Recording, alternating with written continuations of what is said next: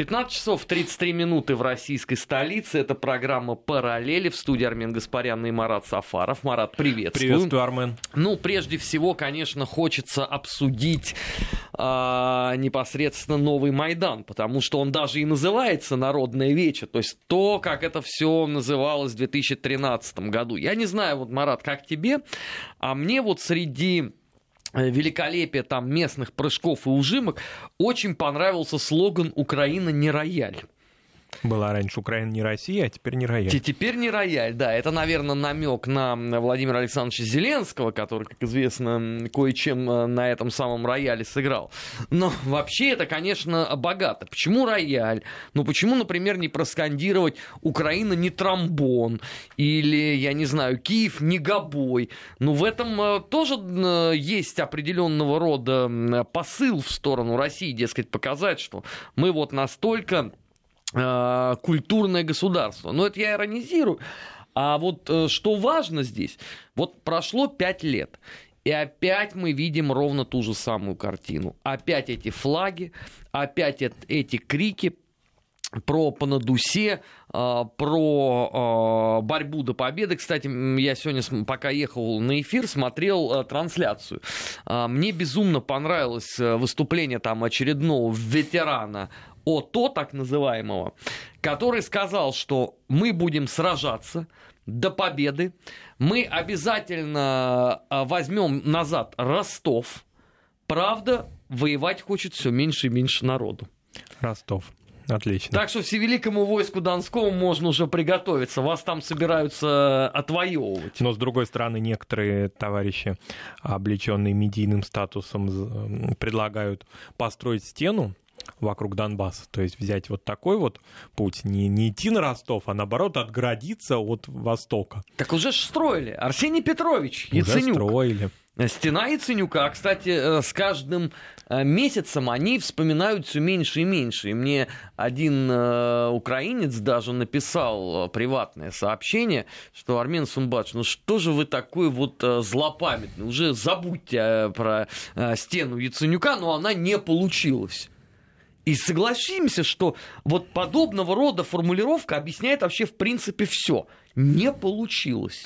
Ну, не получилось, но если возвращаться к автору новой формулировки, да, к новому такому продолжателю дела Яценюка, тележурналисту Дмитрию Гордону, да, то он э, давно уже на протяжении пяти лет цитирует разных украинских классиков, которые якобы... Да он давно уже выжил из ума. Вот, якобы о том, что э, он говорит о тех людях, которых он считает, с одной стороны, своими гражданами. То есть он выступает за возвращение Донбасса э, в состав Украины. И в земли. Же, земли. Земли, земли, не людей. Да, поскольку о людях он говорит, цитируя, правда, да, неких писателей, правда, этих цитат найти невозможно, но на его совести, что якобы Донбасс — это раковая опухоль Украины. Вот так он говорит, да, то есть это человек, который, а, ну, как бы сказать, да, облечен статусом как он сам себя считает, да, и он очень рад тому, что некоторые российские, а, значит, видеоблогеры поддерживают его статус в таком виде, да, а главного тележурналиста Украины, а то или просто журналист. То есть он говорит он? о своих соотечественниках. То есть это Гордон? Гордон, он так себя считает абсолютно. А, не, ну, да. счита... Марат, э, я уже много раз говорил, э, себя каждый может читать хоть Ленноном и Маккартни вместе взятым. Просто для меня удивительно, что это именно Гордон. Но главное, что он считал а, и, видимо, полагает, что эта территория должна войти обратно в состав Украины и восстановиться территориальная целостность Украины, но при этом без людей. А смысл? А, люди оказались раковой опухолью. Это говорит человек, который, а, ну, в общем-то, до событий 2014 года был в России очень многим уважаем. Но в основном, правда, в сфере культуры, да, как известно, он имел известность, приобрел, вернее, известность именно благодаря интервью с российскими деятелями культуры. А, Марат, вот я честно могу сказать, я э, до определенного момента времени не знал, что господин Гордон настолько повернут на культуре, потому что вот мне попадались на глаза э, несколько его роликов, связанных со спортом, где он интервьюировал очень много уважаемых футболистов киевского «Динамо» 80-х годов, то есть эпохи моего детства, и Андрея Бали, и Михайличенко, и многих других. И я, конечно, это смотрел с большим интересом. И я только после вот того, как свершился Майдан, узнал, что он, оказывается, не чужд мельпомений, что это только я его отождествлял с миром спорта, а он-то на самом деле как э, видный деятель украинской культуры. Но он практически и он это не скрывает. И, собственно, что в этом такого? Он практически ежемесячно находился в Москве, бывал в Москве, записывал интервью а, с деятелями культуры, в основном с деятелями советской культуры, да, с ветеранами кинематографа, с артистами известными, ну, не только с ними, и с молодым поколением. И вот этим приобрел известность а, вообще в Рунете, а не только на Украине. Но с 2014 года он активно включился вот в политическое движение. Хотя, как мне кажется, что до 2014 года, во всяком случае, в этих интервью, потому что он, ну, как многие такие вот товарищи, которые любят покрасоваться, да, то есть вроде бы повод есть и себя показать, и других, значит, послушать, он высказывал идеи и мысли, как мне кажется, близкие идеологии партии регионов. Вот, до Майдана. До Майдана. Конечно. И это отчетливо ощущалось. А, это было слышно и в различных каких-то ностальгических нотках по советской пусть не Советскому Союзу, по советской культуре, да, по нашему общему культурному пространству, по выдающимся фильмам, которые выходили. И все это как-то вот лилось на мельницу партии регионов. Я больше того скажу, там есть э, совершенно замечательное интервью а, Гордона с э, уважаемым мной, опять же, до Майдана, э, народным артистом Украины Алексеем Горбуновым. Вот оно состоит из двух частей. Вот первая часть это стопроцентная, там, трехсотпроцентная ностальгия по тому, как было круто в СССР вот с точки зрения именно культуры, как она э, росла и какие были театры замечательные. Причем они там перечисляют и э, литовские театры, и грузинские, и так далее, и так далее но это вообще ничем не отличалось от э, той вот э, идеологии, которую частично несла в себе партия регионов. Но как только Майдан случился, у Гордона сразу откуда-то появились, вот это, кстати, тоже удивительно, да, несмотря на его этническое происхождение, у него сначала одинокие были нотки, э, такой вот э, Ивано-Франковщины отпетый, а с каждым месяцем это становилось все более и более запредельно. Нам, кстати, вот с Украины пишут, Армин Сумбатович, вы говорите, пять лет, а через полтора месяца будет уже шестая годовщина Майдана. Да, совершенно верно, но мы вот люди такие старые закваски, мы любим точность. Вот на эту минуту э, пять лет все-таки. Спасибо, кстати, что слушать нас и надеемся, что э, к вам э, СБУ не нагрянет, как это у них э, модно, а то 111 статью ведь там э, до конца никто не отменял. Так вот, э, возвращаясь вот э, к этому удивительному человеку Гордону. Вообще вот это интересная трансформация. Он же сейчас взялся с Владимиром Рудольфовичем полемизировать. Да, он полемизирует, но... Мне сказали, там второй ролик уже уработал. Да, там и второй ролик, но самое главное, что вот это вот а, действительно Иван Франковщина, которая в его идеологии, в его словах стала очень активно проявляться, а, и осторожность, вот вроде бы он такой смелый по отношению к дискурсу о, о Донбассе, допустим, да, он может называть людей раковой опухолью, он может что-то говорить о Крыме, да, за крымчан и так далее. Но ему Но... стоит туда поехать и там высказаться. Нет, ну когда дело касается и вопросы прямые задаются относительно бандеровской идеологии, относительно переименования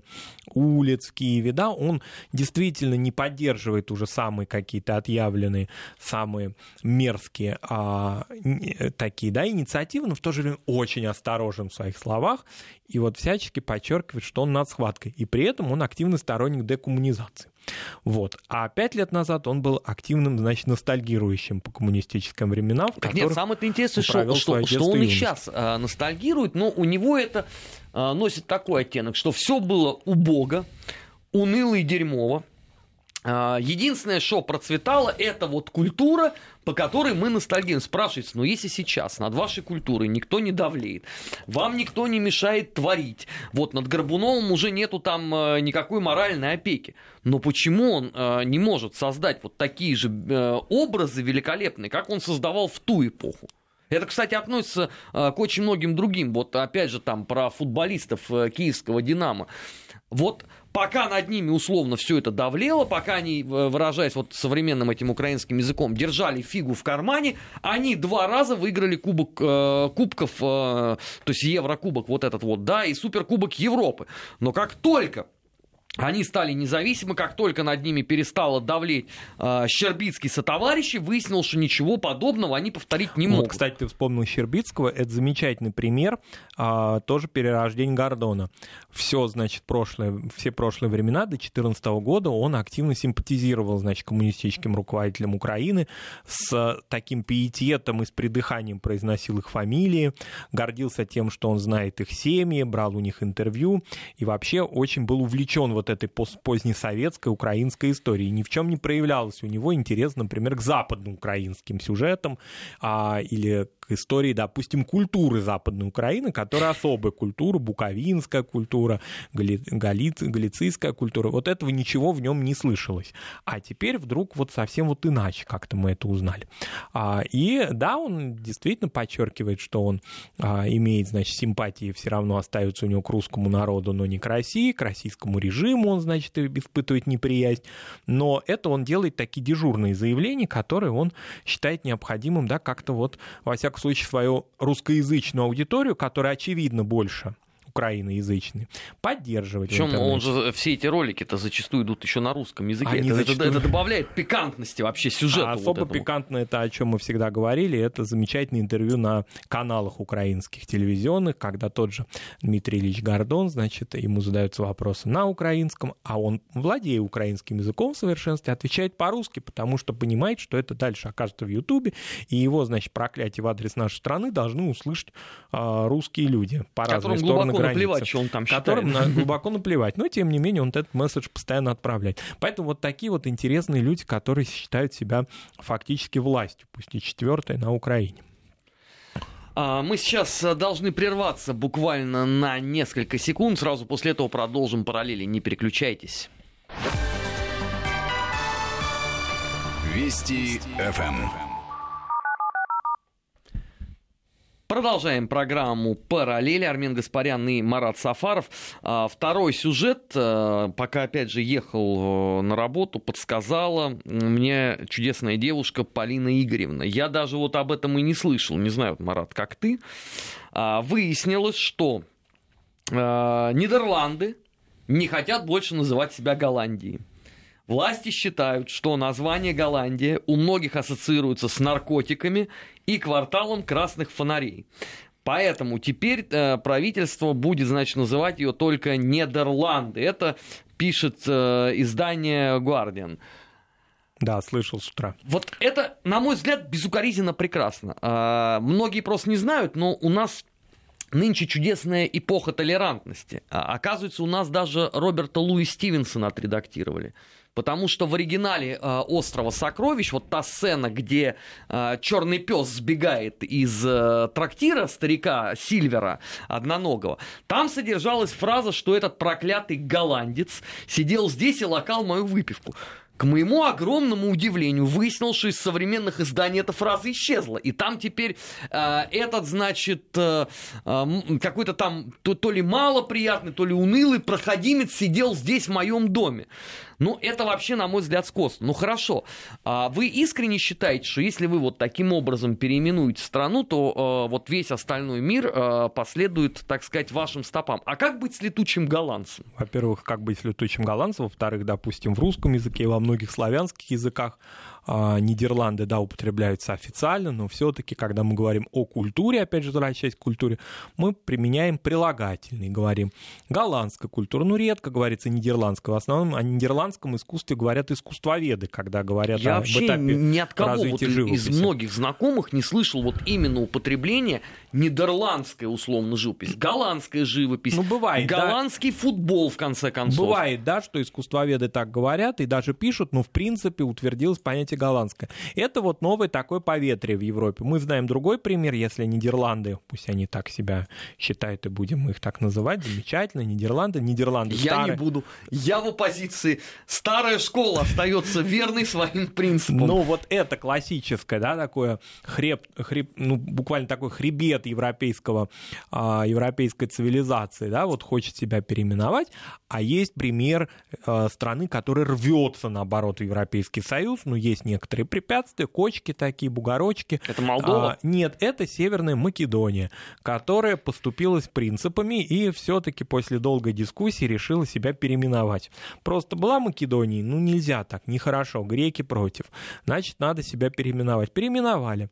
Это, правда, не привело к, выражаясь языком Михаила Сергеевича Горбачева, к консенсусу, потому что часть общества и президентские вот выборы недавние это показали. Половина фактически населения Македонии Северной, значит, против этого переименования, но все-таки вот а, это есть возможность, появилась, вернее, возможность, шанс вступить в ЕС, потому что Греция свою блокировку, правда, там Ципрос особенно много выступал на эту тему, его теперь как-то уже мы не видим без галстука, помните такой? Но был? наш э, комрад, э, друг э, Ильяс Меркури, вот он про Ципроса точнее многих э, говорит, но я цитировать его не буду. Вот кому интересно, зайдите просто Ну да. комраду в Твиттер и задайте ему этот вопрос. Ну, Много нового Ну, узнаете, Ципрос не поверьте. премьер-министр, э, новое там правительство в Греции. В общем, Северной Македонии есть шанс вступить в ЕС. Ну, название пришлось поменять. Какое-то оно стало вот такое длинное. Да? Это их право, был, а, был, видимо, референдум, да, они так посчитали необходим. А вот зачем старые европейские страны с устойчивой уже такой политической моделью, никуда они не вступают, они уже куда можно везде вступили, все нормально с ними. Зачем это им нужно, непонятно. Но зато, Ребрендинг такой. да, всюду движение. Вот нам э, наш слушатель э, с Украины предлагает, значит, переименовать печку голландку. Ну, тоже хорошо. Ну, нам-то зачем ее переименовывать? Она наша печка. Она наша практически русская, только уже голландка. Пусть голландцы свои печки переименовывают. Так, а у меня вот вопрос тут возник.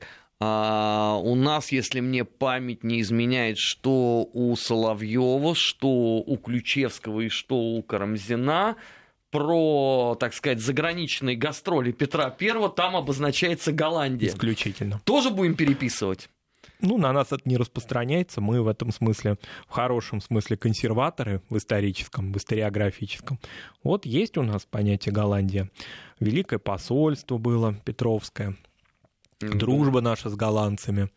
И она вот так в книгах остается. Ну, не только, я надеюсь, в книгах, но и в живой жизни. Я вот недавно совсем общался с жителями Голландии здесь, в России у нас, которые очень большим интересом изучают нашу историю. Наверное, они еще не слышали об инициативе своего правительства. Ну, рекомендую э, ознакомиться.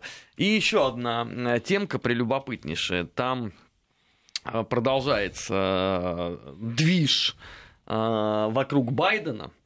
Старик решил не дожидаться, так сказать, сходки основных сил и выступил со статьей «Вашингтон-Пост», где обозначил э, принципиальную для себя позицию, что Трамп не способен э, быть президентом. Вот мне кажется, это прекрасно. Значит, Трамп три года э, руководит страной. На этой неделе ведь э, были опубликованы экономические э, достижения Дональда Трампа за эти три года. И надо сказать, что все-таки они производят впечатление. И когда после этого э, выходит э, условно товарищ Байден, на совести и руках которого очень много из того, что было сделано за 8 лет Бараком Обамой, и произносит слова, вот сейчас внимание, это прямая цитата. Джордж Вашингтон, как известно, не мог солгать. Трамп, вероятно, не может говорить правду. Вот Ну. это, это очень сильно. Ну, может быть, э, Байдену, так сказать, стоит самолично подать пример. Рассказать, например, о похождениях своего сынули на паях в Мишико Саакашвили, как они отличнейшим образом надвинули э, Одесский порт, прокрутив его трижды через офшоры. Может быть, Байден нам захочет рассказать вообще какие-нибудь подробности по Сирии. Может быть, а, Байден, как человек, который не может не говорить правду, захочет нам рассказать про Ливию, про Йемен, а, про Ирак, а, в конце концов, про Украину можно ведь поговорить. А может быть, нам товарищ Байден расскажет как он чудесным образом инструктировал российскую внесистемную оппозицию в 2011 году. Не, может быть, э, просто он уже об этом забыл. Э, ну, все-таки он молодой, перспективный политик. Ему в следующем году, когда он собирается баллотироваться, будет всего лишь 78 лет, и он как бы еще полон сил. Но мы-то, люди тогда жившие, это хорошо все помним. Да, но самое главное, вот из этих всех сюжетов, помимо а, инструктирования внесистемной оппозиции, мне, конечно, очень интересен сюжет ливийский, поскольку он как-то постоянно оказывается в тени а, всех тех международных событий, которые происходят, в том числе не только в Северной Африке, но и на Ближнем Востоке. Ну, как-то вот он остается, да, ведь сюжеты связаны с тем, что происходило с посольством Ливии, американским, вернее, американским посольством в Ливии, о том, как было... А, это очень такая таинственная история, ее как-то пытаются в Соединенных Штатах а, не приоткрывать, да, и пытаются ее забыть. Вот обсуждают активно уже из пустого в порожнее, что происходило 40 лет назад в американском посольстве в Тегеране, потому что считают это героической такой, значит, обороной. А вот что происходило в Триполи, это как-то остается под завесой тайны. Потом это сюжеты вообще связанные с совершением режима Муаммара Каддафи и с тем, что, с чем сейчас сталкиваются европейские страны, уже упомянуты сегодня Греция, даже до Голландии или Нидерландов точнее, да, доходящие темы беженцев, которые все-таки, а, надо признать, да, сейчас они из разных стран уже устремляются в, в Европейский Союз, и в том числе особенно теперь из Афганистана, но первоначально наряду с сирийской волной это была именно ливийская. То есть Соединенные Штаты здесь имеют прямую ответственность, но они ее избежали. Здесь, правда, надо в огород покидать камни Трампу, который пытается отгородиться от этой всей истории, фактически подставляет Европу. Я понимаю, что беженцы, я не иронизирую здесь, они не смогут доплыть до Соединенных Штатов, но в любом случае вот эта тема а, того, как раскурочили, раскурочили государство, да, не идеальная, безусловно, никто об этом не не говорит. Никто... Да, но оно было. Но а оно теперь было. Их три. А теперь их три. И теперь люди, которые там находятся, да, они же ведь не только граждане Ливии, я уже не знаю, можно ли их считать гражданами Ливии, потому что по отношению к какому из трех они, да, юрисдикции имеют отношение.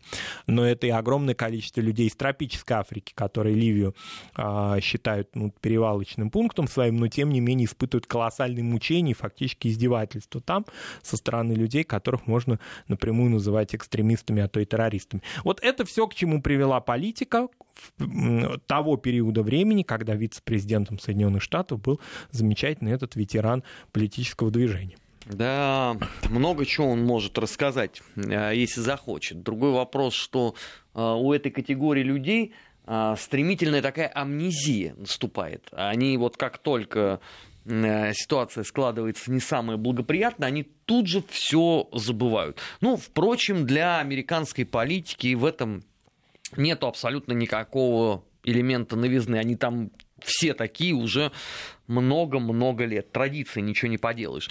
Эта программа «Параллели» была в эфире Вести ФМ. Эм. В следующем э, часе недельный отчет. Впереди вас ждут новости. Не переключайтесь. На Вести ФМ эм всегда интересно.